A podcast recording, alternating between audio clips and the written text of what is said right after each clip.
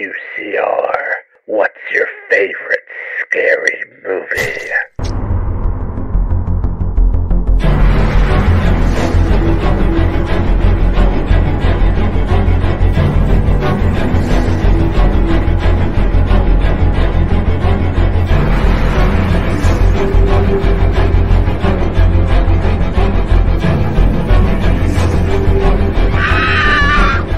Well, here we are again, folks of lovely, lovely UCR land. Um, there's only three of us, so I think it's fitting that we're discussing Scream 3 tonight. so, um, yeah, welcome, welcome, welcome. We're very excited. We're, we're flying through these movies because very soon there's going to be a new one to talk about. But tonight, we're kicking it off with Scream 3. Now, this was 2000s, and how much has changed in a short two years from Scream 2? The world had gone slasher crazy at this point. We had every every kind of imitation you could imagine, every kind of everything. And this is where I think Scream becomes a victim of its own success. Do you think it almost jumped the shark a bit with this one? Well, not to not to play our hand too quickly, but we're going to discuss it. So, obviously, the, t- the 2000s was a completely different time. We would go from from all of these slashes and meta rah-rahs to our muchly beloved, you know, Asian remake phase, and then of course you found Oh, yeah, footage grunge. phase. This is was all coming, but at this time, it was yeah, it was brought back possibly too soon. Um, obviously, the same team is behind it, except for one glaring omission, and I think down in my in my hand, this is where this is where we lost it. Screenwriter Kevin Williamson was not a part of the creation of Scream Three. No. He had to Did step he do a aside. treatment or anything? Or he no? did do a treatment. We'll talk about it a little bit later because it's a little bit cute. Um, writing credits fell to Ehren Kruger, and of course, direction was back to Wes Craven because he had done the last two. This movie had a budget of forty million dollars, which is as much as the first two combined. Yeah, so that was it's Wow. nearly like twenty five million more than the first movie. Yeah. So they they were they were hedging their bets big on Scream Three. What they didn't see coming, however, was a little incident called Columbine. Mm. Now, Colum- the shootings at Columbine High changed the face of Scream Three completely. The Weinsteins, who are you know, well, one of them was a stand-up gentleman.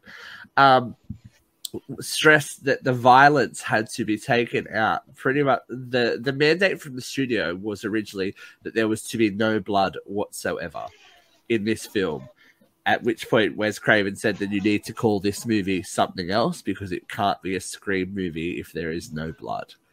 So Yeah. to his credit, Wes did stand up for that, but the original plot of Scream 3 had a lot more to do with the high schoolers and um depending on which draft you read, um, the violence that they would they would perform against not only their classmates but you know the surviving legacy cast.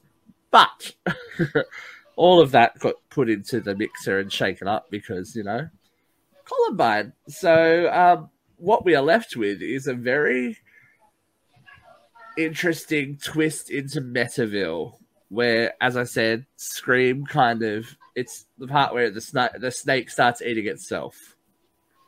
So we'll kick it off with one of our survivors from the last film, Mr. Cotton Weary, has Yep. gotten his gotten his dream job and become a celebrity. Um, I'm guessing this is our poking at like you know your Jerry Springer moment, all those jet like all that Jenny Jones, Lisa, all of those real trashy daytime TV shows that were on in the late A 2000, hundred uh, early two Martin. thousands. 100% cotton, and he was wearing his white suit. He was like douchebag supreme. I did love seeing the car phone though. That was a cute moment, wasn't it? It's a bit special. You, yes. you realize that how long ago tw- 20, 20 uh, 2000 was when you see a car phone. You're like, oh, okay. And then you and have then he the had the cell phone. phone tucked up in the little With the- thing. You got to pull the, the aerial up so you can get reception. So Cotton is a low down dirty dog, um, and basically trying to Oh, no. cheat on his. Oh, not trying to cheat, but flirting with with someone that isn't his sexy girlfriend Sarah, who is, of course, Melrose Place is Kelly Rutherford. Would go on to be Hmm. Gossip Girl's Kelly Rutherford, but um, there is really no like fooling around with this one. We get straight into it. Like I think the Ghostface call is less than five minutes. it's just like and Ghostface. It is. It's in the opening scene. It was actually his idea. Um, so it was uh, Liev Schreiber's idea to cut to kill himself off in the opening scenes. Yeah. Well, let's because there was a lot of um, especially on the commentary on the the director's commentary uh, on the DVD. There was a lot of comment about how they didn't feel killing Cotton or killing Lev Aliev when he was looking like he was was at all scary because he could have overpowered the killer. Watching it back, I still think it was quite good. I don't know how long Kelly Rutherford was in the shower for though, because she doesn't know how to dry herself and she's just constantly dripping. So you know, whatever, Kelly. That's a nice moment for her. I do like She's the um, wet, Bubs. yeah, I do. I do like the. I, I, I don't like your your your um stab games. So That was- obviously, Cotton yeah. Cotton was a little bit kinky with the whole, you know, which is kind of creepy because it was all about, you know, his ex girlfriend who was horribly murdered. So um, we are missing the point. He sort of that, um, became a narcissist, didn't he? Yeah, time. I think he always was. We just Yeah. are only seeing it here. Um, Cotton had just shot a cameo in Stab 3, Return to Woodsboro. And Ghostface, Ghostface wants to know where Sydney is, which is a very good question. And a question you might be asking for the rest of this movie. Where is Sydney Prescott? Because she's not in it a lot. But we will talk about that a bit later. We get a nice little stalky scene, of course. Um, the voice, the um, the voice change is going off with this one, and poor Kelly Rutherford. She has a fantastic scream, but she just kind of gets real axed real quickly. Um, the psychology. I think that they could have sat in that scene a little bit more with her, as opposed to watching Cotton Drive. Maybe would have given us a bit more, you know. I didn't really feel the Tension. the tension in this one until Yeah. Cotton got there. You know what I mean? And then the whole uncertainty of you know who's the killer. Well, it turns out even Cotton couldn't get lucky um, because Cotton, yeah, Cotton gets stabbed in the head as we go to the titles of oh. Scream Three. Like they do, hmm. they do love a stab in the head in this series, don't they? in this one, yeah. Like That's oh, all over Red Rover. Oh. See you later. Oh. I've been stabbed in the brain. Okay, cool. That's very nice. So of course, we do have to track down Miss Sydney Prescott, right? She's the as I as I've said, the Scream story is Sydney's story, and we find Sydney in a very different place at this time. Um, she is, I guess, mountainside, recluse? or who we call her? She's hiding. her. She become She's a little hiding. bit like um Jamie Lee's in Halloween Yeah. 2018, except she wasn't on the piss. No, she was, um, but she was a very different character. She was working for the California uh, Women's Crisis Center, so she was still trying to do that. And I think it was very telling of her situation where her father was. We get Neil Prescott, you know, actually being a parent for once in his, you know, life, saying it's like you don't exist. And then um, she says, if if a killer can't find you, they can't go, they can't kill you. So she's taking herself out of the equation. Meanwhile, in Hollywood, things are going crazy because Cotton mm-hmm. Weary has been murdered, and the set of Stab Three is in all kinds of hullabaloo. Now, I have mm. not bothered to really feature much of the cast of Stab Three. Probably the only major, like the females, are probably the more well-known actors. You've got Emily Mortimer, who plays, um, for want of a better word, Sydney Prescott. Yeah. Angelina Tyler, I believe her, her name is in this movie. Yep. So there's a lot of those, you know, double entendre names. Angelina Tyler, she was found, she was chosen out of hundreds of girls to be the new Sydney Prescott when Tori Spelling would not return for Stab 3. Um, then, of course, you, you do have the wonderful Jenny McCarthy as Sarah. Yeah. She she was um she was um, She's Sarah Darling. Sarah Darling. Oh wait, I, Was yeah? Sarah Darling. Yeah, Sarah Yeah. Darling. Um, remarkably old teenager, but that's all right. That, that's okay. But the one thing that I think this movie gets right, and it's not much, but giving us Parker Posey As Gail. I love her. as Ga- as Gail Weathers, aka um. Oh, I always, I always forget her name.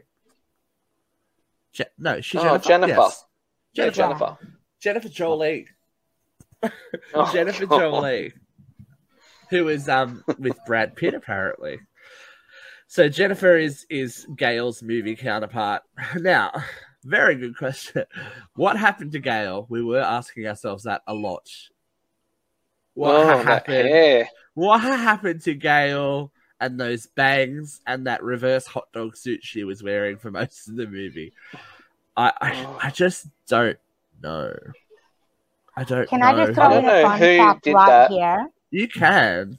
Fun fact right here. So the green suit that um, Parker Posey wears when she first meets Gail is the original green suit that Gail wore. Gail Weathers wore, yeah. script. Very much. She's very committed to her. Nice. Jennifer is very much committed to her part. Um, but yeah, I don't know what ha- who inspired Courtney to do that to her hair. It was David Arquette, and he admitted it in an interview on TV. So uh, I I don't know. Poor poor Gail is having a little bit of a rough time. Sixty Minutes two has crashed and burned, so she is very much um, back to her roots as you know a muckraking reporter for a gossip site, Total Entertainment Live, I think it is. Oh, Came out of nowhere. like. Came out of nowhere, and Dewey is looking very Rico Suave porn star in this one, right? yes. Dewey is a um, creative consultant on Stab 3 and is also acting as personal chauffeur to um, Jennifer. Living at her house in a trailer, Gail and Dewey have obviously hit the skids because Gail is not impressed. We also have one more protagonist that would just in the mix and just will not, you know, will not let things go. And that is um Detective Mark Kincaid, McDreamy, Ugh, Patrick Dempsey, and he's the most annoying cop partner in the world. I don't even know who that guy was. I hope he never worked again because he is shocking. you know that um, he was only hired the day before shooting started for that role. Yeah, This is Oh, how off the Yeah. chain this movie was. They were getting new script page, like, and this is why Sarah mentions it in the sh- in the movie. They were getting Yeah. new script pages the day they were shooting because the scripts were leaking onto the internet Yeah. at this time, and people were finding out. There were people going through rubbish bins. There was all this kind of stuff, trying to figure out what was going on in Scream Three. Yeah. That the paranoia bled into the production It did. Mm. For And they of even filmed three endings. three separate endings. And no one was Oh, allowed really? to know which one they were going to use. until, there wasn't until the um, premiere. Yeah, there wasn't any um, testing of audience testing or anything like that. Not even the people who were in the film knew which ending they were going to use because that's how paranoid wow. they were about the leakage. Yeah. So meanwhile, Wow. meanwhile, we do um yeah we get a lot of a lot of exposition in this movie. I feel like there's a lot of talking.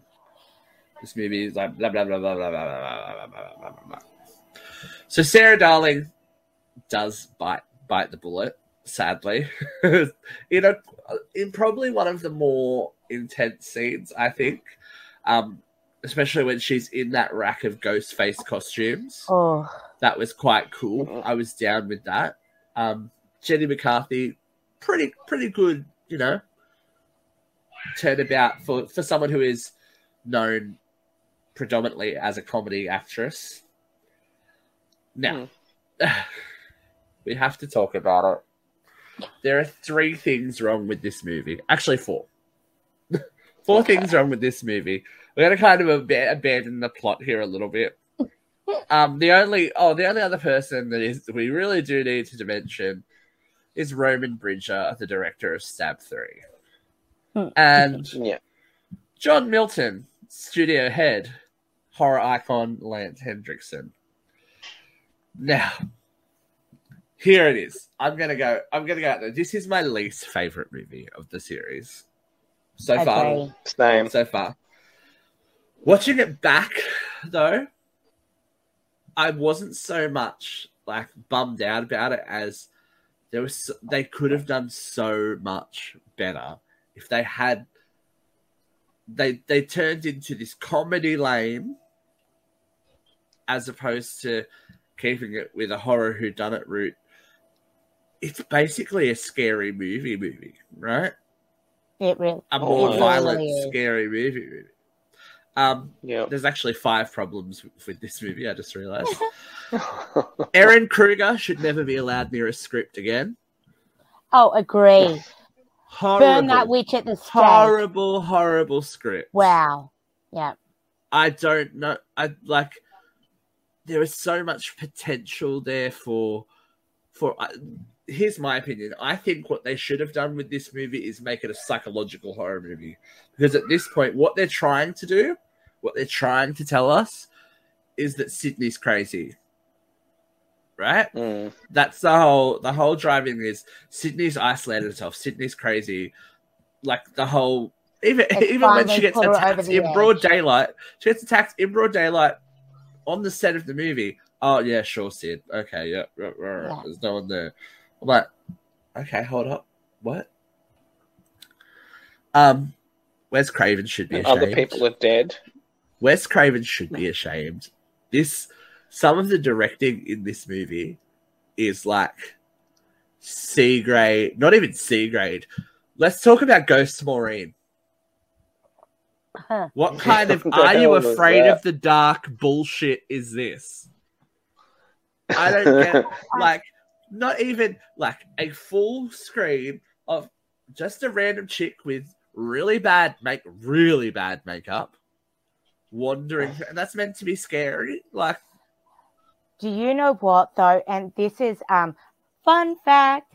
Um, so the lady who played her, um, Lynn McRee, um, the photos of Rita Reynolds are actually promo modeling shots of the lady who was the scary mom. see i was window. i was down with all of that i was down with the the whole past coming back to bite it because that's one of the rules of the of the trilogy which we'll talk about later as well Mm. It was just it was done in the most hey you're they treated the audience like we were idiots. And i think that was the big problem. Like they if they had a set why couldn't sydney be flashing back to the murders of her mother? Like why couldn't And then her like and- and then her friends and stuff and stuff like that. And having stabbed this like all this return to woodsboro stir up her psychology. I mean they had a set. They had the wood all right fun fact for you guys about the woodsboro set they wanted to cut that whole scene out because it was too expensive wes craven paid for that set to to be built because it was so oh, important wow. for the movie which is Oh, the okay. one thing wes did right with this movie and the original Yeah. sets that they used were actually destroyed after the first movie. Yeah. And that's why they had to redo them.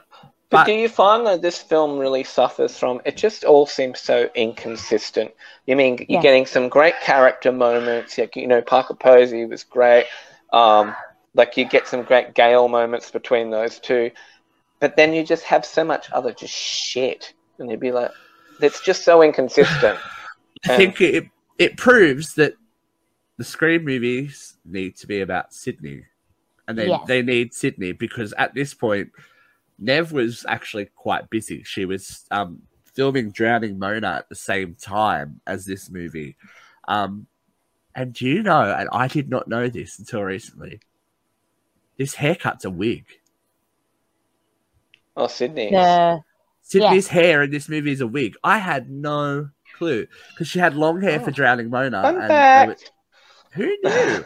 I had I, no I, idea. I, that was on my list, Steve. You totally stole had- my thunder. Sorry Thanks that I so stole your much for thunder. that. but yeah, yeah, I feel like even if in the absence of Sydney, if we made this about her psychosis and or her possible psychosis, it could have been a lot stronger. Like there were ways that you could have made that ghost Maureen work, but it definitely wasn't like that. It definitely I- wasn't to treat it like, are you afraid of the dark? I think that Mm. one of the major problems that they, Goosebumps. yeah, right. one of the biggest problems that they did face, though, I think, was the fact that Nev was so busy and her contract said she only had to be on set for 20 days maximum in this movie. So it didn't give them a lot of time with her. It didn't give her a lot of chance to connect to this That, particular. but that's where you need a better writer. You know what I mean? That's where you need a better writer, and you definitely don't need these dumb fucks. No, What on what on earth? Like, what on earth did anyone? When did they think that was a good idea to put Jay and Silent Bob in a Scream movie? but Like, that I goes was- back to your stupid script. I was Like pissed off to your writer. when I saw it in the cinemas, and it pisses me off every time I see it.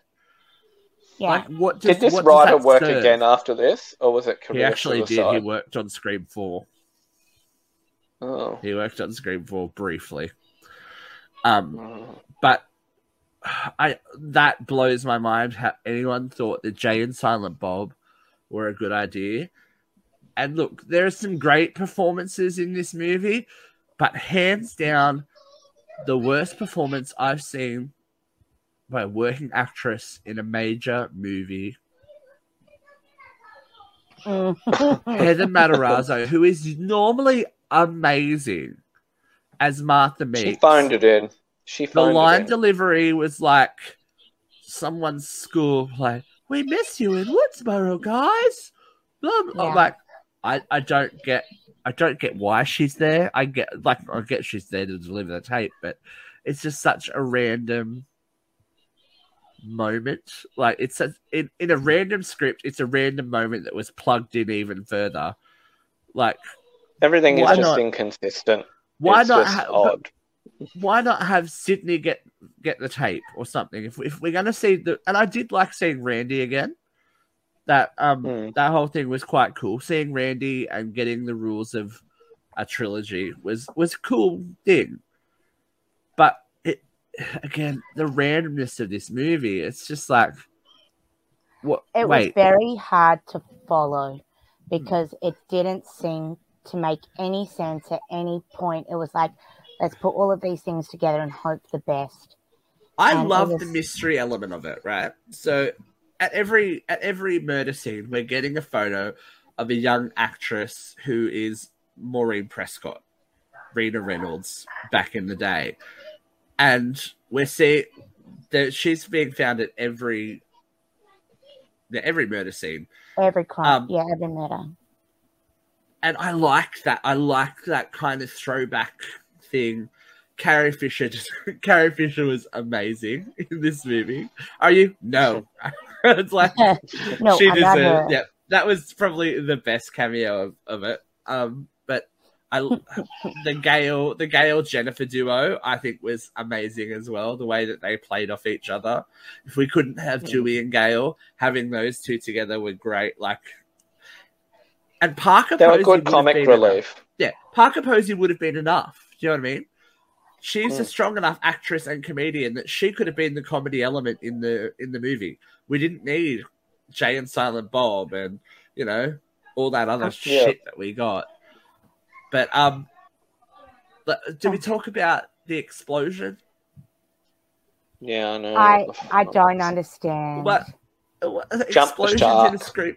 Ex- explosions in a scream movie. Um, and it all happening on a fax was very interesting too. Was right, right? I I'm like, wow, this is old. I didn't realize how old we are until I saw a fax machine. I'm like, oh, okay, that's super interesting.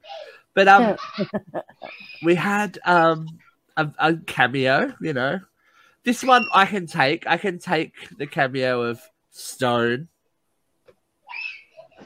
Puddy. you know, he he did a good job as you know a stereotypical bodyguard, and it worked. But I think the cast was too big. I was gonna say they didn't. That bodyguard role was actually meant to be played by Stone Cold Steve Austin from the WWE. Which could have worked. You know what I mean? Which could have it worked. really could have worked. They could have worked. But um, but yeah, we get we get a random massive explosion of a hilltop Hollywood mansion because Ghostface has set off the gas and was teasing the cast of the now cancelled Stab movie. Although it did bring one of my favorite lines. I can't stop rolling down this hill. Again, Parker Posey, genius, and she would have been, as I said, she would have been enough. Um, Gail, and that's when Gail is saved by Dewey. isn't it? Yes, this She we get our punch out scene, but it's not Sydney this time. I it's Gail punching. Gail. I've got a thing. So, Oh. At the same time, in approximately every version of the movie, Sydney punches Gail in one, she punches Gail in two, and Gail punches Parker Posey playing Gail in three. Which I So- guess is a nice little development nod that Gail Gail has moved on from Gail from being the Gail that we knew and she's Yeah. taking it out of her former self if we want to get real film studies on the moment. Yep, My lawyer enjoyed I- that. Lawyer liked that. Again. Added to. Gold star for this movie, Parker Posey. Um, but on the back of this photo, we get I killed her on the Rina Reynolds photo. And we start to realize that, you know, these photos are being taken on location at the studio where Stab 3 is being filmed. So everything is coalescing slowly, but you know, I'm still with the movie at this point. It's very different. There's stuff going on. But I think we finally we finally get there when Sydney gets that last phone call and she decides it's time to hit town. And it was so good to see her in her, you know, Scream to kind of ensemble. She's got Derek's letters still. Yeah. She's got that cropped Oh. brown jacket. It's a different top. It's a different camo green top, but she's very much rocking that successful Scream Two final scene look. And I think the whole the whole film lifts a little bit here when we get Sydney back in it. Um, we end up going back. We end up going back to the um the studio where we do get that Woodsboro set thing, which I thought was brilliant. I really liked it if it was down that super um that um psychological horror route, it would have actually worked really, really well. Putting Hmm. Sydney back into that position and people going, Well, this is why she's left town because she's fucking mental. But Hmm. it was kind of I guess it a little bit too little too late at that point. Mm. So it we was like find they were trying to do so many things at once and never really followed through with anything properly, so nothing's Yeah. effective. It's they needed like- to yeah they needed to commit and i do in retrospect i get it now because the the story that they're trying to tell is a story about the abuse of women in hollywood at Wow. the weinstein company Yeah, I was like like, you you the, question the whole thing that comes how much it, you know you question how much uh, this is before anyone knew anything you know what i mean Mm. And it's the and you question how much you know being the by studio- a rapey producer. yeah the studio how much input they had in you know Mm. killing it if if we really got into it and you know not not exploitatively, but really found out what happened to Maureen.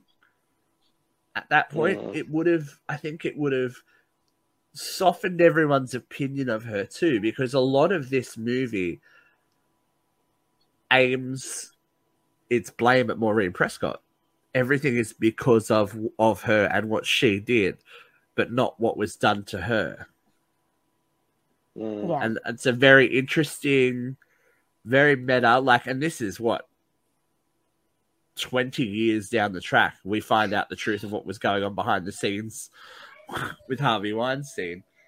Uh. They were very much ahead of their time in the story that they were trying to tell. If they could have gone deeper with it and made it that kind of, you know, psychological trauma that is handed down to a generation, it would have been a much more interesting movie. But anyway, we find out it's Roman's birthday, and we, we've sped through this movie in half an hour because it's really not much to talk about. Um, we find out it's Roman's birthday, and we are having a birthday party in a very familiar surrounding. If you watch horror movies in the 2000s, Brooke, is, it, is this one of your trivia? this is one of my fun facts. Go for So it. the house where the like where the uh, end scene is is actually the school from Halloween H two O. Yes. I John So thought it is so. the same John. Milton's house just happens Yeah. to be. the And I'm just going to pop another fun fact in here, which is You the go, second girl. Halloween tie-in.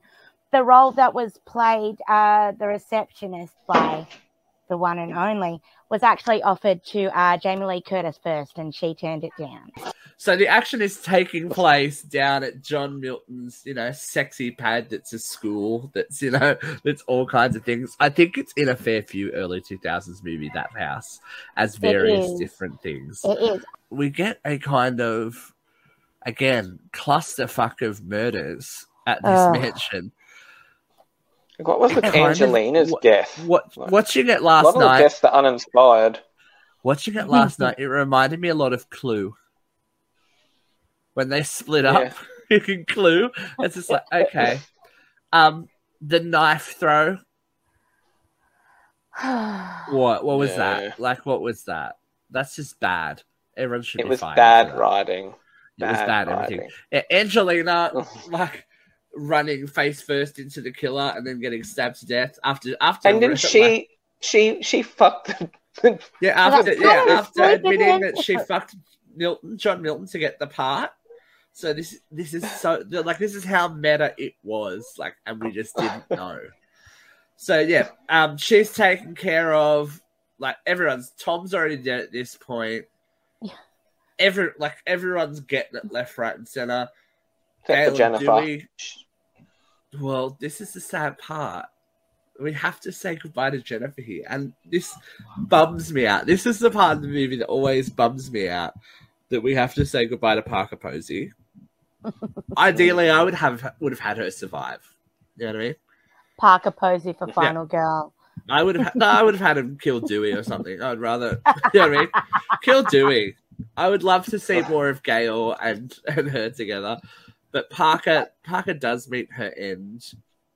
It like that scene was pretty tense. I must admit, like the whole hidden tunnels in the house, but it just it, Hmm. it was just too unorganized. It's, it's, it's like it's what I'm saying. Like, why not Too drop that chaotic. hint? Uh, why not drop that hint earlier and have people popping up in and out and make it more psychological? Make that whole part like a haunted house movie where you're hearing things, you're seeing things, and not just Yeah. all right, the killer's here. Bang, Yeah. we've got to wrap. Yeah. We've got to wrap this shit up. We're getting to the two-hour mark. It's just like, oh, okay.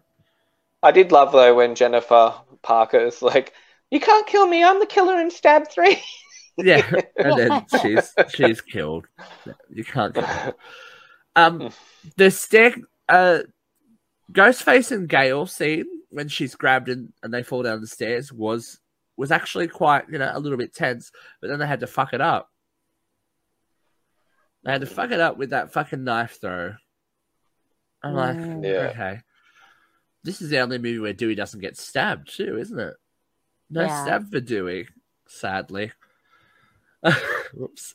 So, go, um, Ghostface has um called Sydney, who is just randomly. I- I- Does that happen? Do you get left in a police officer's office while they're not there? No, No. No, I don't think you do. no, no, you don't. So Sydney, being out, being Queen Final Girl, rocks up and is ready to go. I did like that Ghostface was smart enough to use the metal detector.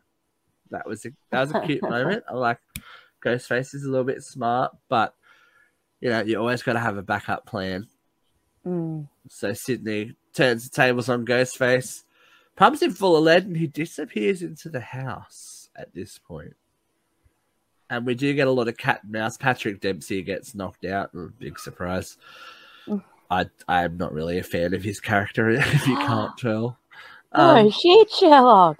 but Sydney Sydney finds her way into the secret screening room. So earlier on, we visited we visited John Milton in his office, and he acknowledged that he knew Rina Reynolds, aka Maureen Prescott, and it was alluded that she was gang raped in mm. Milton's secret screening room, where a lot of stuff went down in the seventies mm. wasted opportunity here, right? Like hugely, hugely wasted opportunity. If you had someone to play young Maureen, if you had someone playing older Maureen, we had we had footage of Maureen at, with Cotton. We had footage of Maureen with Billy's dad. And I know, without getting too graphic, why, like, it smells like what they're trying to say is that's a kind of stag party snuff film kind of thing that they would have recorded. Mm. Why not give us that as well? Not in graphic nature, but give But us in the background. give so us that she- in the background. And make Maureen more It sympathetic, really. It would have, and it would have, it, yeah, it would have given Maureen a bit more sympathy, but it would have made the killer reveal more, given a bit more depth because this is where, and for the first time in the franchise, we only have one killer, and it's revealed to me Roman Bridger Roman. Oh, director. And brother. Now, Roman was the child conceived by Maureen after her horrible time in Hollywood trying to be an actress. She went home to Woodsboro after she gave up Roman.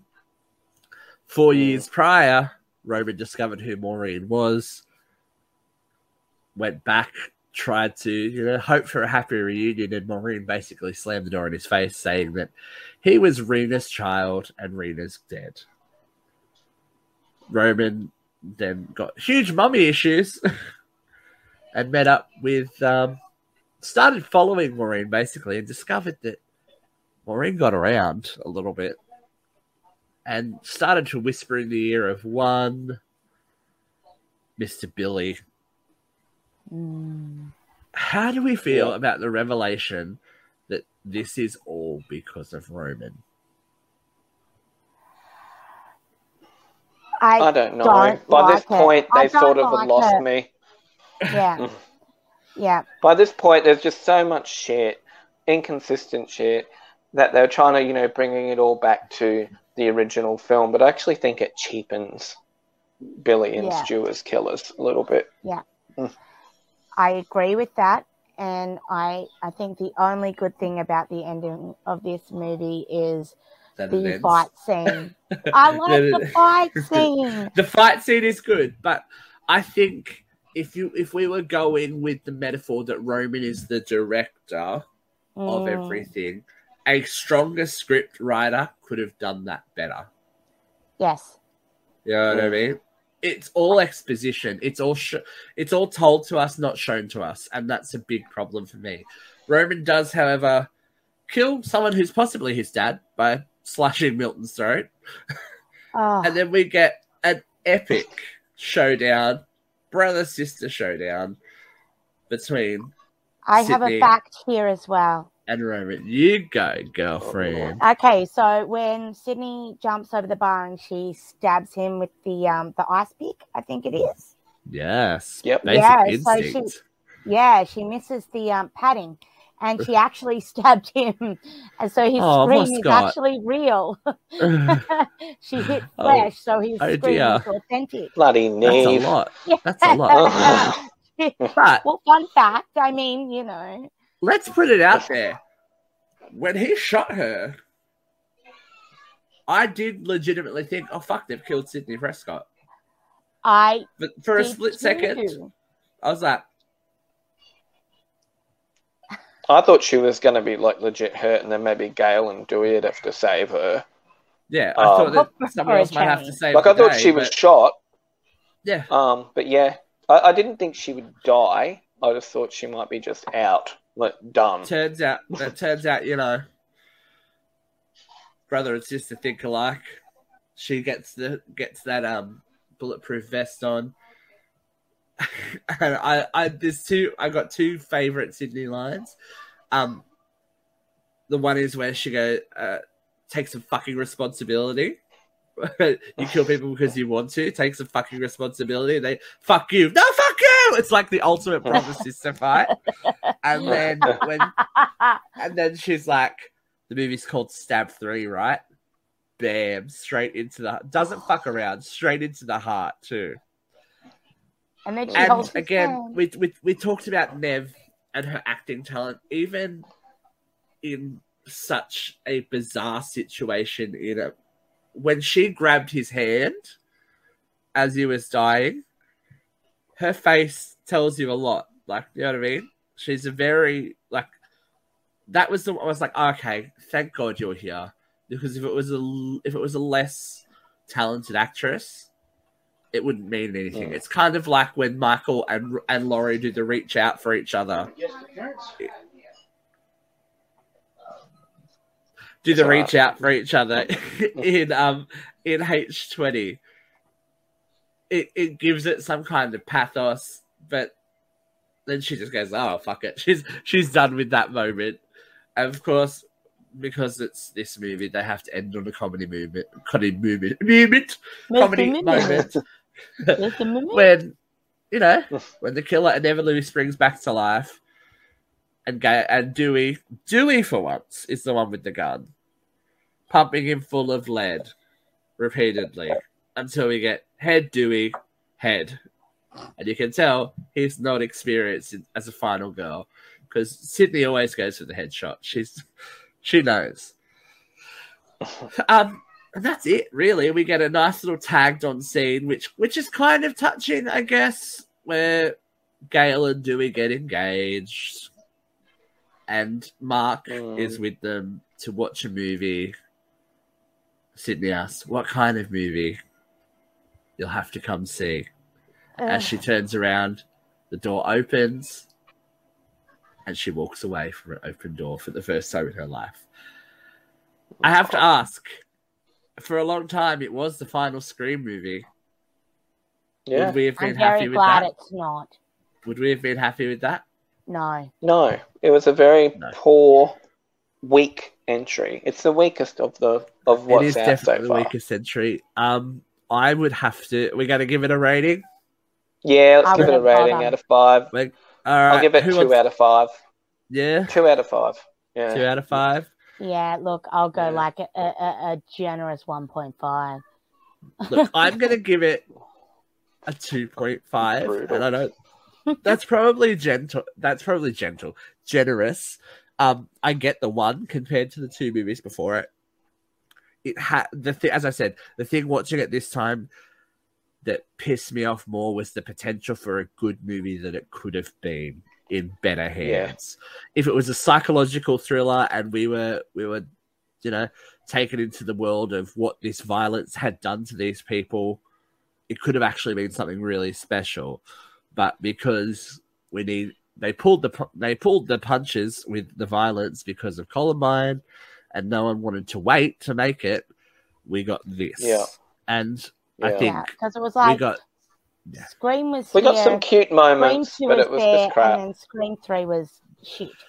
yeah. So So, Scream 3 was dead and buried. The box office was not great on it either. Um, where is the where is the box office return? So it was a forty million dollar movie. It just happens um, to you know only earn thirty four million in its first weekend. Okay, Which is So not eventually made its fantastic. budget back, but the United States budget, and like the United States box office, ended up being eighty nine million, which is only just doubling it, which is not great. International box office was seventy two. Um, So the, it's, the, the, the two, yeah, the the, the two movies before it had good. done game, but not yeah, when you but think of on its first weekend, it premiered on record numbers of screens, Of screens, across the yeah. US and only Yeah. beaten by Harry Potter. Yeah. All right. So it premiered on so many screens that to have here you go. United States, it premiered on three thousand four hundred and sixty seven screens. wow. yeah. Yeah. And that's the weakest. So Yeah. that was the end. term. That was the end of our Prescott Yeah. trauma until 2008. There were rumblings from the Weinstein Company that another Scream sequel was in development. Wes Craven was confirmed to direct in March 2010. The uh, the the Arquette, the Campbell, and the Cox were announced to be returning as well.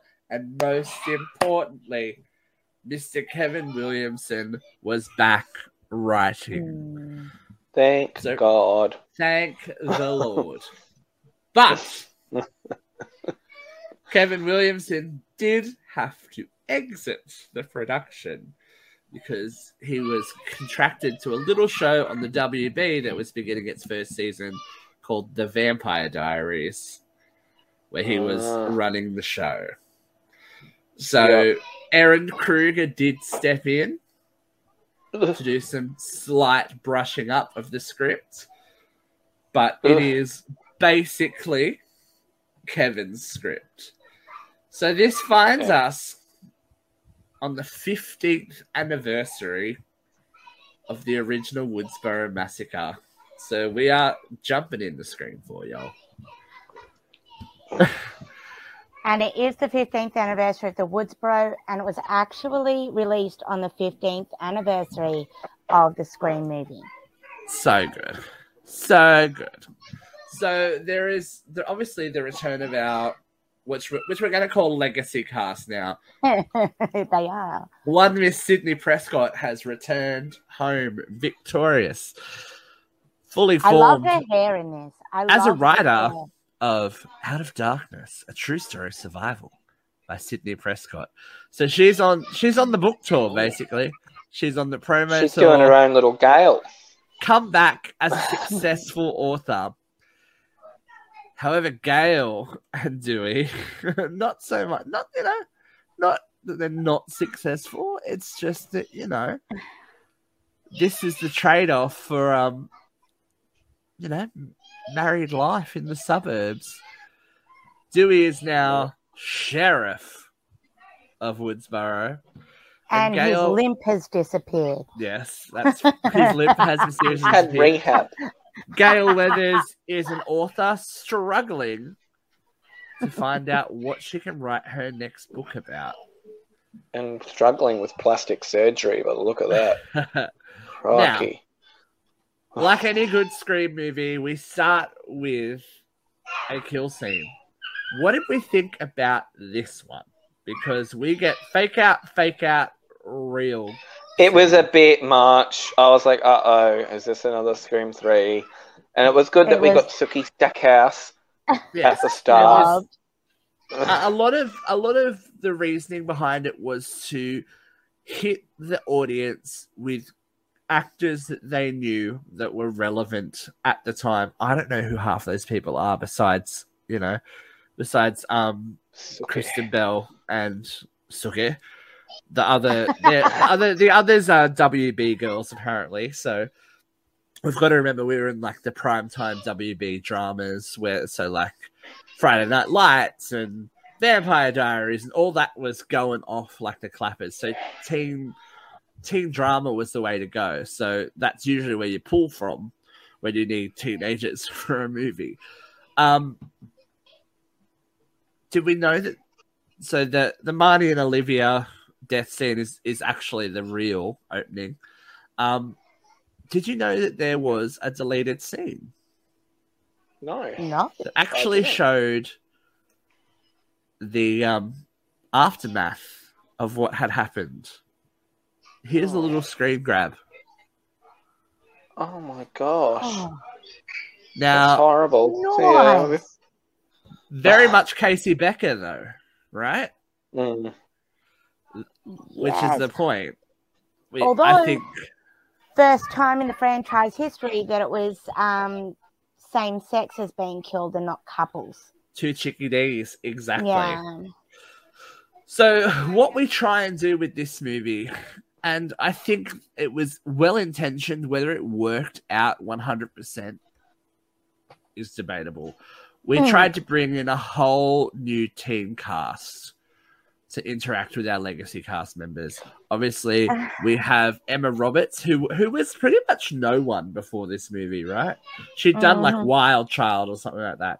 Obviously, Yeah. niece niece of Julia Roberts. We have. I always I always go to say Rory. It's, it's not Rory, is it? Which Culkin is it? Yes, Rory Culkin. Is it Rory? It's sure. Rory. It's not Yeah, Kieran. It's Okay. Rory. Okay. Rory Culkin, obviously Macaulay's brother. We have the amazing Hayden Panettiere hmm as Kirby Reed and the oldest teenager. Do you think I've ever she seen. was so well received because she was just probably better written than the others? Do you know what? I And- think she. Yeah, they they needed someone to be the Randy, and they were at this point. You got to think at this point in horror, we were trying to go reboots. We were trying to do remakes, and this is what this movie's commenting on: is the the oh you're the new rah rah, you're the new Jamie Lee Curtis, you're the new da da da da da, and having the gender swap and Kirby, and I think Hayden's just a great actress. Mm. And She Kir- there's a there's a She- reason why Kirby is so popular. Like for for someone in the fourth movie to be so popular that you know people actually legitimately still talk about her. There's no one else from the cast that, that cast that they're still talking about today, and they're so invested in seeing. But you know, we'll see. Of course, we cannot forget Deputy Judy Oh. Hicks, played Ooh. by Marley Judy. Shelton. God Uh, would her. you like to know a fun fact here? Go so, for Yeah. it. uh, Christina Ricci, Ricci, how, how do you guys say it? Because everyone says Christina different. Ritchie. Yeah, so she actually screen tested for the role and then turned it down. Well, do you know Oh. what? She's Christina Ricci's playing a very similar part actually at the moment Mhm. in um, Yellowjackets. Hmm so She would have been brilliant. she would have been great. I don't know if I would believe her as a um as a cop. I just know. think the eyes and the whole. The intensity. We'll talk about it. We'll talk about that in a second. We'll talk about that. So Sydney can't leave because there has been the murder of Marnie and Olivia, and there is evidence found in the trunk of Sydney's rental car, which makes her a suspect. You know, so she's stuck in Woodsboro. So she ends up having to go and stay with her family, which, as I said, includes Jill Roberts, her cu- her cousin. Yes, cousin it would be, That's her Um, cousin. and Because it's her, mum's mother's sister. sister, played by Mary McCormack, Miss Kate Roberts. Do you have fun fact there, Brooke, about who was No, originally I meant to be. Kate Roberts? No, I don't have a fun fact there. I'm sorry. Lauren you have a Graham. fun fact? Lauren Graham Oh. from Gilmore Girls was Wow. cast originally. They began production, but the script changed. Oh. That forced her to leave the production. Wow. Now, I have my theories as to why, What's your theory? but I'll hold on to it until the end. Oh, you suck. Okay. I have my theories as to why. Well, think about how much Mary McCormack is in this movie. Hmm. Oh yeah, She's not. Yeah. yeah. So, of course, there is killers galore, and we begin with one that is quite violent. You know, Yeah, poor Olivia. Not only is she the oldest teenager I've seen in a while, um, but Olivia gets it, like gets it quite violently from Ghostface, while Kirby and and Jill have to watch. Jill. Now Sydney, Sydney springs into act. Normally we have Sydney, you know, a bit. Uh, Sydney jumps straight into action here. There's no fucking with this Sydney Prescott. She's ready to go. But what she finds, like, look at this still Oh, for a Scream movie. Yeah. That was ultra violent, and the amount, the amounts of violence that was, you know, portrayed against poor Olivia. Like she didn't even have a chance for any kind of character development. She go. I wonder why it was so. I guess it was part of the rules of like the the Part reboot. the it has to be gorier, Uh, and You've got yeah. to, that's part of the as we find out in Cinema Club. but um, which you know, I, I find that really interesting as well. That the Cinema Club really jump into like embracing what happened in Woodsboro and you know taking it to the next level. Charlie and Robbie are all about it. The live streaming thing's very interesting. I think that they were again and probably a little bit ahead of the curve about how we live our lives now on social media and everyone Mm. needs to everyone needs to have to document every second of everything. Um, yeah, so there is an attack. Jill gets Jill narrowly escapes and run in with Ghostface, as does Sydney. Um, and they decide to team up with Gail to start to to solve the crimes because Gail's been iced out. Gail is not involved. Gail is just Yeah, she wants to be, and It's Dewey won't just- let her. the wife, And she's a little now. bit jealous of Judy. She can't. Whose lemon squares taste like It's like ass. ass. I love it.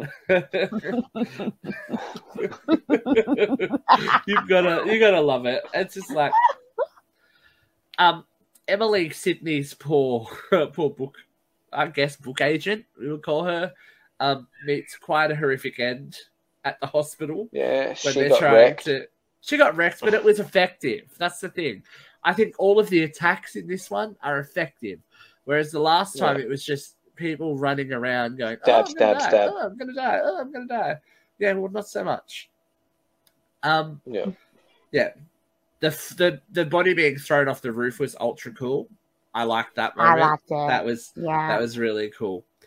Um, yeah, we get a, a rules of remakes segment where Gail supplies Sydney Prescott to the cinema club, and we find out that there is a stabathon every year run by the cinema club where Hmm. they watch the stab series, which is you know their town, their It's town's fun. tragedy. Yeah, their town's tragedy put up on screen for it's everyone their to enjoy. legacy. Yes, their legacy exactly. But how amazing was the party, though? Like, I would. it totally looks cool. that. Look, I would have gone. We all, you've got to know was that we all would have gone. Charlie, Bad taste Charlie, Charlie and Robbie put on a good show. Let's be honest. They know what they're doing. They I like their to- rules, and Yeah. I think that that should be played when all of the screens are out on a streaming service. We should play by stab drinking rules. Oh my god, we have to talk about um creepy Judy though. Oh, We have to talk about creepy Judy Hicks, who is hovering in the darkness really well. Mm. Like that was kind of just I, I get that that was her red herring moment, and we find out she was a classmate of Sydney's. That she Oh, was I thought she that was Syd- a killer. Sydney played Tiger Lily, and she was a lost boy. Check out those eyes. She's doing the Pennywise. Look at her. One eye's looking one way, one eye's looking the other.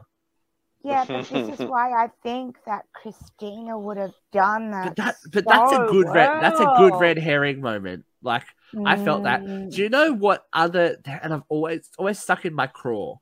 There's a Your scene. craw. Yeah, there's there's a scene between Gail, uh, not Gail, Sydney and Dewey, in the lounge, in like in the lounge room. Sorry, Australians in the den, in the family room, whatever you want to call it, where they're talking about Tatum and they're talking about the past, and it's really dimly lit, and it's kind of weirdly pseudo romantic. It's I- like what I, I'm like, what are you trying? Are you trying to tell me that Dewey's obsessed with Sidney? Are you trying to tell me that Sidney has feelings for Dewey? Like, it, it was a very confusing scene, uh, and even the last time I watched it, I was like, Probably that idiot writer wrote that, that bit. was uh, that, that made me go, that made me go. hmm. It gave me pause. So at this point, you know, Gail being Gail, she will not be held down. Gail's at Stabathon, of course, rocking out with the kids in her ghost face mask, Putting cameras everywhere. hidden cameras, taking it old school, giving us the They're hidden not camera even moment. little cameras. They're like They aren't. huge are fucking huge cameras. But that plays to how oblivious teenagers are. I had a bad feeling for Gail in this part. I was like, oh god, she gonna get it because you know she she was she was gonna get attacked. Like, let's be honest. Mm. Um, and it happened. it happened. But meanwhile, we get an attack at the Roberts residence as well. Now, Mm. I really enjoy Neve in this section. I, I, I- I feel like maybe we needed a bit more time with Kate. Um, Yeah.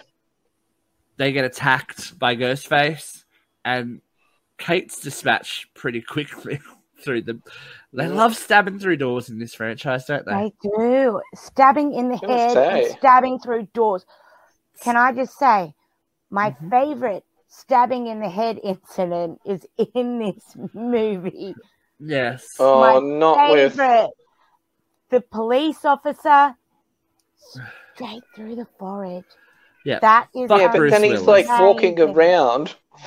but they say that that is very medically correct. If you actually can look happen, it up, that they reckon that um, well, it's like a chicken. The nerves keep moving. insisted You know? it. Yeah, Wes insisted on it because of how medically correct it was. so yeah, but it does put Ugh. Sidney. It does put Sidney in a precarious situation because she flees the scene Yeah, like her because dad did. Jill is missing. Jill is missing. Kirby is at Stabfest. Stabathon, sorry, Stabfest. That sounds something different, doesn't it? Um, meanwhile, Stabathon gets broken up when Dewey arrives just in time after Gale is stabbed to to disperse Ghostface, and we end up at an after party at Kirby's house, where the real action begins. Really. So our teen teen cast of survivors are, are drinking and watching horror movies as you do when there's murders happening in your Nobody small can- town. what is it? What did he say? Something about nobody stops my or tells me what to do with my stabathon or whatever. I'm going to put on stab seven. I Yeah. don't. He needs completion. Yeah. he does need completion. So um, But it was pretty cool. It was a it's a throwback to the first film. This it whole was little- cute, and we get some, we do get some good moments here with this younger cast, which is what I appreciated. Um, we get to see a lot more, a lot of Kirby. Kirby is like the cool nerd girl. She's very that, and she, we get her, we get to see her knowledge of horror in India. It's really cool.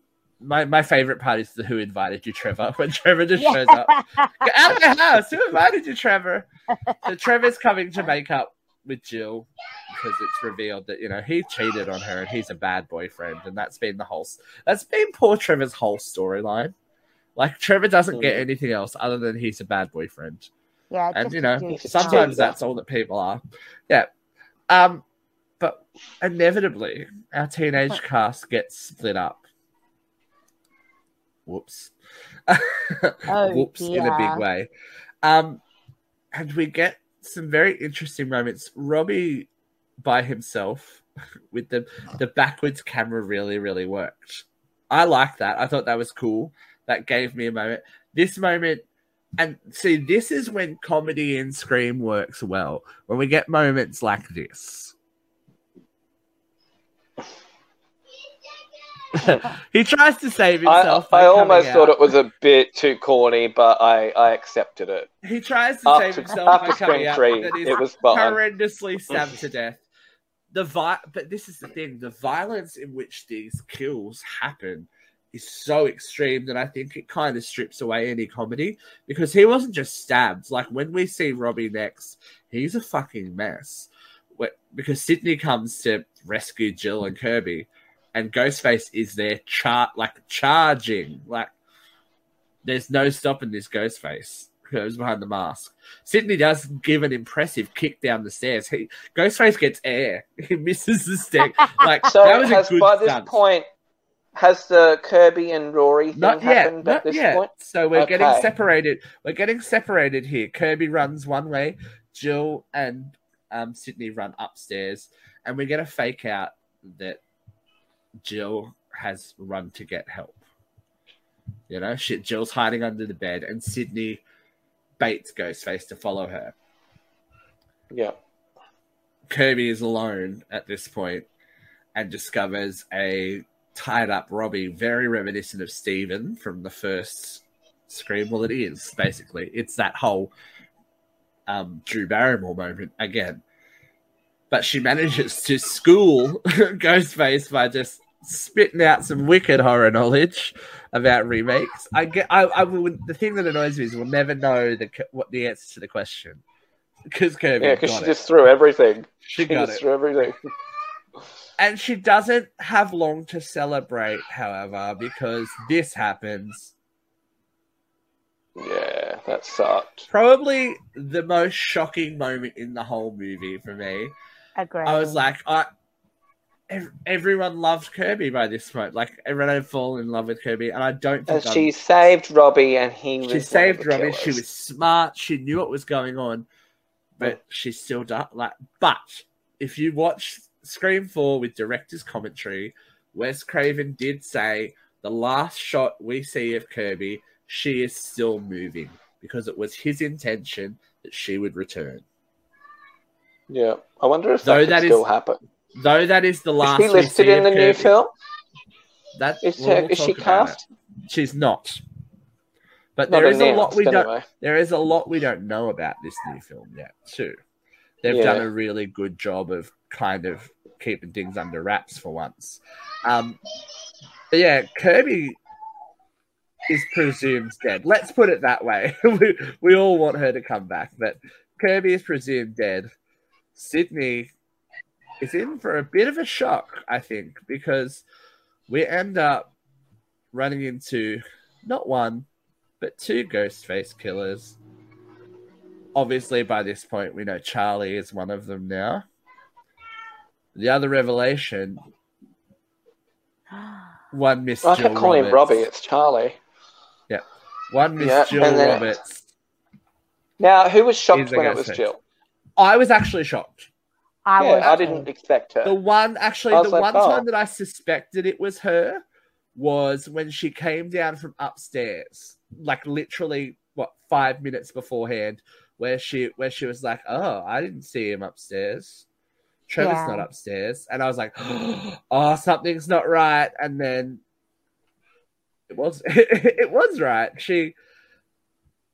But let's talk about the um the reasoning behind, right? The reasoning She's a behind what she, she wants to be famous is the ultimate like is the is the reason she grew up in the shadow of one miss sidney prescott and her whole reasoning for these killings is to make herself famous well It's ridiculous. well to make her and charlie famous apparently but we, as we always discover there is no intention for the accomplice to survive in these movies. They ultimately get really dispatched quite quickly. And poor charlie. Oh, well not poor charlie because he's a fucking killer. I shouldn't. I'm like, Yeah, uh, he does He get just finished killing Kirby. yeah he did. Yeah, he did just finish killing Kirby. But um yeah, we get, you know, a quite graphic this is kind of what saves the movie for me here. Um her Emma Roberts I never used to have much of an opinion on.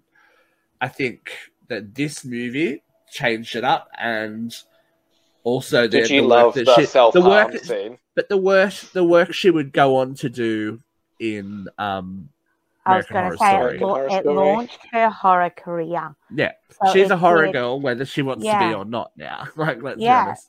Yeah. Um, she she does get a few like nice deep digs in there at poor Sid. That her ingenue days are over before she stabs her in the guts. Like, and this at this point, it being Scream Four and the rumors of there being another trilogy and people continuing on and da da da da da. I thought Sidney might be out like one hundred percent because how do you survive that? Like how like she was left in that room by herself. Oh, we forgot to say that she kills poor Robbie. Oh, not really. Oh, Trevor. Trevor. sorry, Trevor. Trevor. Trevor gets shot Oh. in the dick. Fun Which, you know- fact here. Fun fact here. So Trevor Uh. is actually wearing the exact same outfit that uh, Neil Prescott was wearing, and was bound in the exact same way in the in the cupboard as Neil Prescott was. See, they're in the doing they're doing their due diligence, which is They what I appreciate.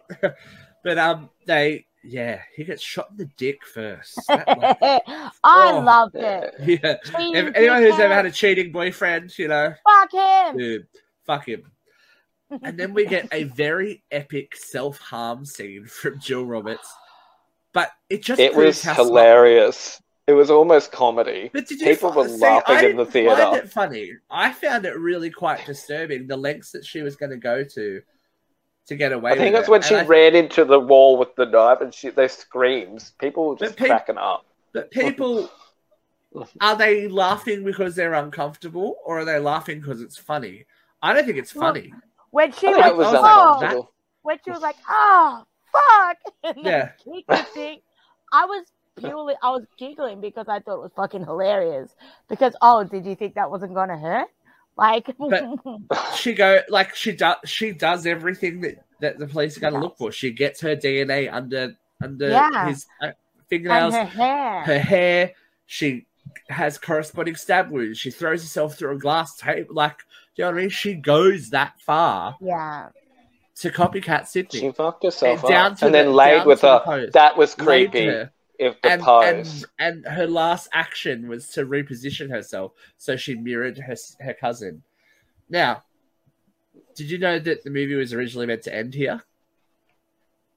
no, I think it would have been a great ending. The movie was meant we originally were meant to getting end here with the with Jill being wheeled out and the flashing cameras. That was the original end for Scream Four. Yep.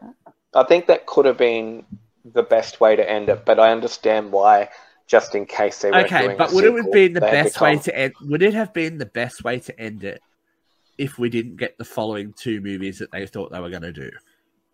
If this was the final moment from Well, 2011, no, that's why I now understand that they yeah, had to. They we're had now to in go to the 2022, hospital. waiting for our next sequel. you know what I mean? yeah. Yeah. No, they, We they had hot- to go to the hospital. we do get a hospital scene, which I enjoy. I think I, again it just shows how twisted this girl is. Like the the amount of mental illness in this girl is super strong. Um, she does slip up though, saying that her and Gail have matching wounds. Yeah. How would she know that Gail was stabbed in the shoulder? Which causes Yeah. Dewey to come to Sidney's rescue. Now, the fight scene between Jill and Sidney in the hospital is nasty, right? It's down and dirty, elbows, fuck, like she throws her around the room, like, and like punches her in in the stab wounds. Like, how are those stitches? Like, really, like digs it. She's she's a sadist. She's Like, she- sadistic. yeah. yeah, she's She is not okay. sadistic. She is not okay. Um, poor poor Dewey gets taken out by a bedpan, guys, and that like that would have hurt, right? and she Like, like smacks him She repeatedly with that smashes him. thing. smashes him, smashes. I've been him hit with a Gail- urinal bottle before at work. Yeah, it does hurt.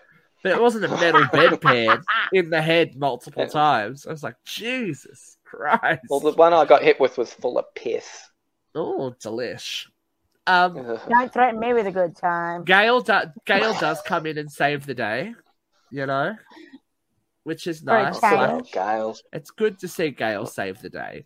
Basically, well, she distracts long enough that you know she Clear. thought that she was going to save. No, well, not even that because Deputy Judy actually gets to save Gail by crash tackling her before she gets shot. But Mm. Judy's quickly shot at as well. Um, Gail Where does the talk her way. Save the chairs. Yeah, Gail Where does the hell's save the day. security in this hospital? Yeah, the, the- it's you know this hospital. This hospital is as um you know empty as the the hospital in, in um Halloween two in Halloween two. Remember how empty that Yeah. remember how empty that fucker was? It's like right, there's no one around. Like there's I saw one nurse and then it's like, no, she's gone. She's gone. It's like, okay. She walked past and so And you'd Roberts think after they had fucking all these traumas being brought in, they probably would have put some You would staff think- there. But you would think if they were under, if they were, they would be under police guard, right? They would. They didn't Yeah, know who the have to be. killers were at this Yeah. point. Like, it's just like okay, cool. That Gail Gail plays out enough time to get like a final message, and it's a very important one to the killer, who or the killer that is Jill Roberts. Guys, what's the message she has to say? Clear. That's right. Clear. Clear. Oh, yeah, she Sidney got to save the day. and we get the amazing, amazing line of You forgot the one rule of sequels, Jill. Don't Yeah, fuck fuck, with with, the the original." originals. Which Sidney always gets the best lines. Unless, you know, we have a spring back to life moment where it's not the killer. Judy's alive. Yay. I like Judy, but Wear the vest, save your chest.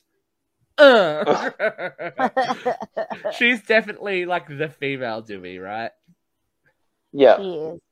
But you know, Sidney And has she's to take care- recast, which is Sidney has for to this take care upcoming of film. business. Sidney has to take care of business. Bam. We get it. we get a shot a shot Ja- um, Jamie, I was gonna say, Jill. And that is well and truly the end of Scream Four. We okay, get, um, ratings, We guys. get the re- we get the reporters obviously celebrating Jill and what a hero she is as we look over her dead body. Yeah. Mm. So, yeah, what do we think? couple What of facts of before the ratings. Can I throw Ooh. a couple of facts out? Okay, Go. so um, as of the fourth installment of Scream, there have been a total of seven killers, seven ghost faces, and the body count across the four films is 43, including Maureen Prescott. Go, So Ghostface. 43 dead people over seven killers. And that's not including Sidney Prescott's body count, Mm. which is quite impressive in. Yes. Sidney doesn't. Sidney doesn't. Well, she's fuck got around. seven in the Yeah, bag. she's. Yeah. she's Yeah. Sidney's not fucking around. and well, she didn't there kill. Well, no no, she's got costume six. Doesn't she have? Doesn't she have six? um, Who didn't She she, didn't kill? kill Charlie. Oh, yeah. Jill Yeah, killed she him. got- She's got six. six. But um, there were no like costume knives, fake knives used in the movie at all. It was all CGI, and that was the first time Ah. they had done that because Wes Craven was sick of the um, prop knives causing issues. And this was, on a sad note, the very last film directed by Wes Craven because he Yeah. passed on the 30th of August at 76 from brain cancer. But this was That the no very one, last yeah, that movie. he didn't. No one knew that he Yeah. was actually suffering from. Yeah, so this was Poor the bugger. very last movie that Look, at uh, least Wes he Craven. went. He went out redeeming himself from. Scream Yeah, three. he, he didn't go out on Scream 3. Um, Praise Jeebus. but the Um, reception to this one was actually quite muted. It was. It only grossed thirty-eight point two million dollars in the United States and Canada, and fifty-nine point one million in other territories for a a gross of ninety-seven point two million. But it still Uh. did better than the third one. But you know what? Like, it's yeah, the second the second lowest box office. I think it came of- out at a it came out at a funny It came time, out at a weird too. time. but I'm glad we got it. Do you know what I mean? Yeah. Oh, It would it's, be it's a it would be film. interesting It's to see where the trilogy would have taken us. Yeah. Where this next Well, I trilogy would have watched it last us. night, and I think it stood the test of time. And I'm really hoping that this new film is just as amazing. Well, let's talk about ratings first. Let's talk about ratings. All right. I'm going to give it a solid. Oh, oh. Sorry, go Luke. Yeah. four out of five. Solid four out of five. Yeah, Yeah, I'd Yeah. give it a solid four as well. I enjoyed it. I'm going to give it a 4.5. I think it's very close to Scream 2, and I think my rankings obviously go 1, 2, 4, 3. Yeah.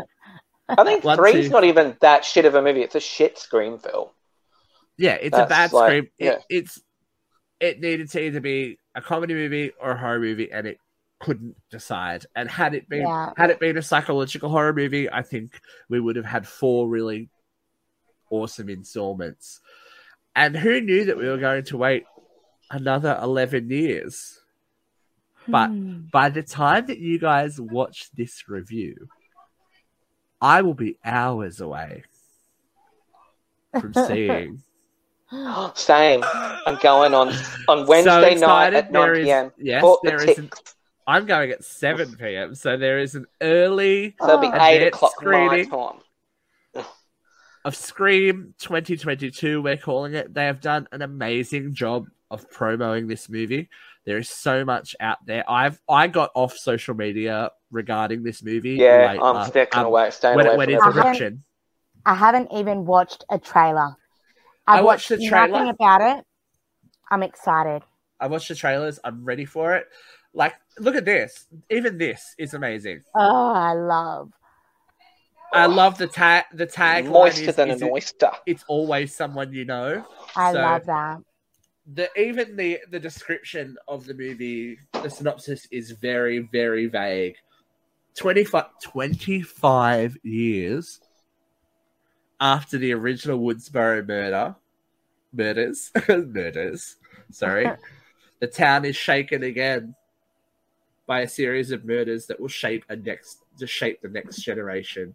Obviously we do have our returning legacy cast of the one and only Neve Campbell, David Arquette, and Courteney Cox.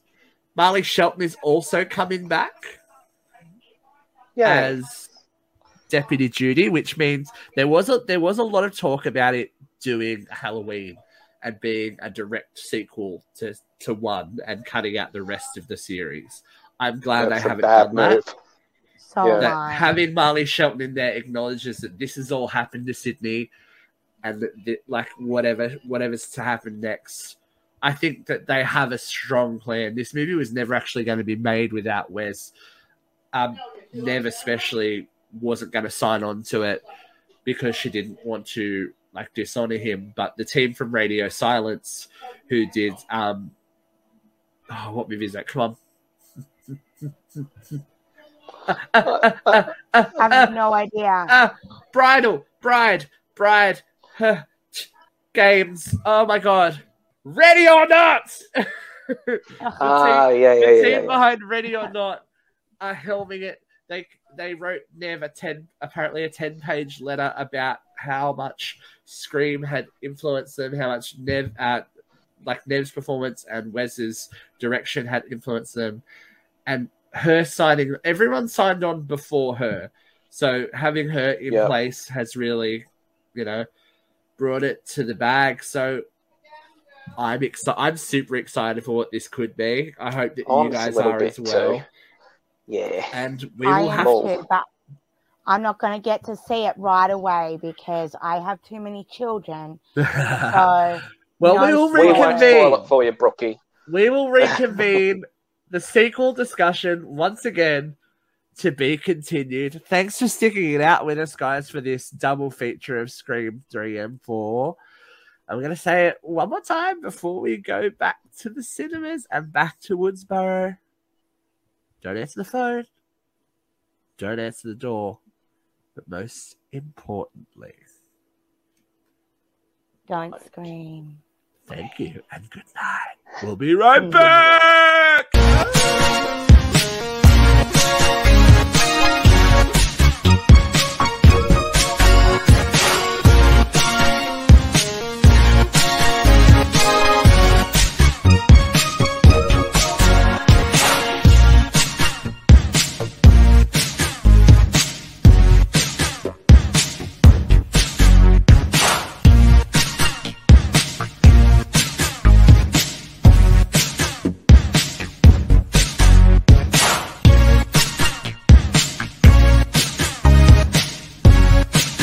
Hello, it is Ryan, and I was on a flight the other day playing one of my favorite social spin slot games on chumbacasino.com. I looked over the person sitting next to me, and you know what they were doing? They were also playing Chumba Casino. Coincidence? I think not. Everybody's loving having fun with it. Chumba Casino is home to hundreds of casino style games that you can play for free anytime, anywhere, even at 30,000 feet. So sign up now at chumbacasino.com to claim your free welcome bonus. That's chumbacasino.com and live the Chumba life. No purchase necessary. Group. Void prohibited by law. See terms and conditions. 18 plus.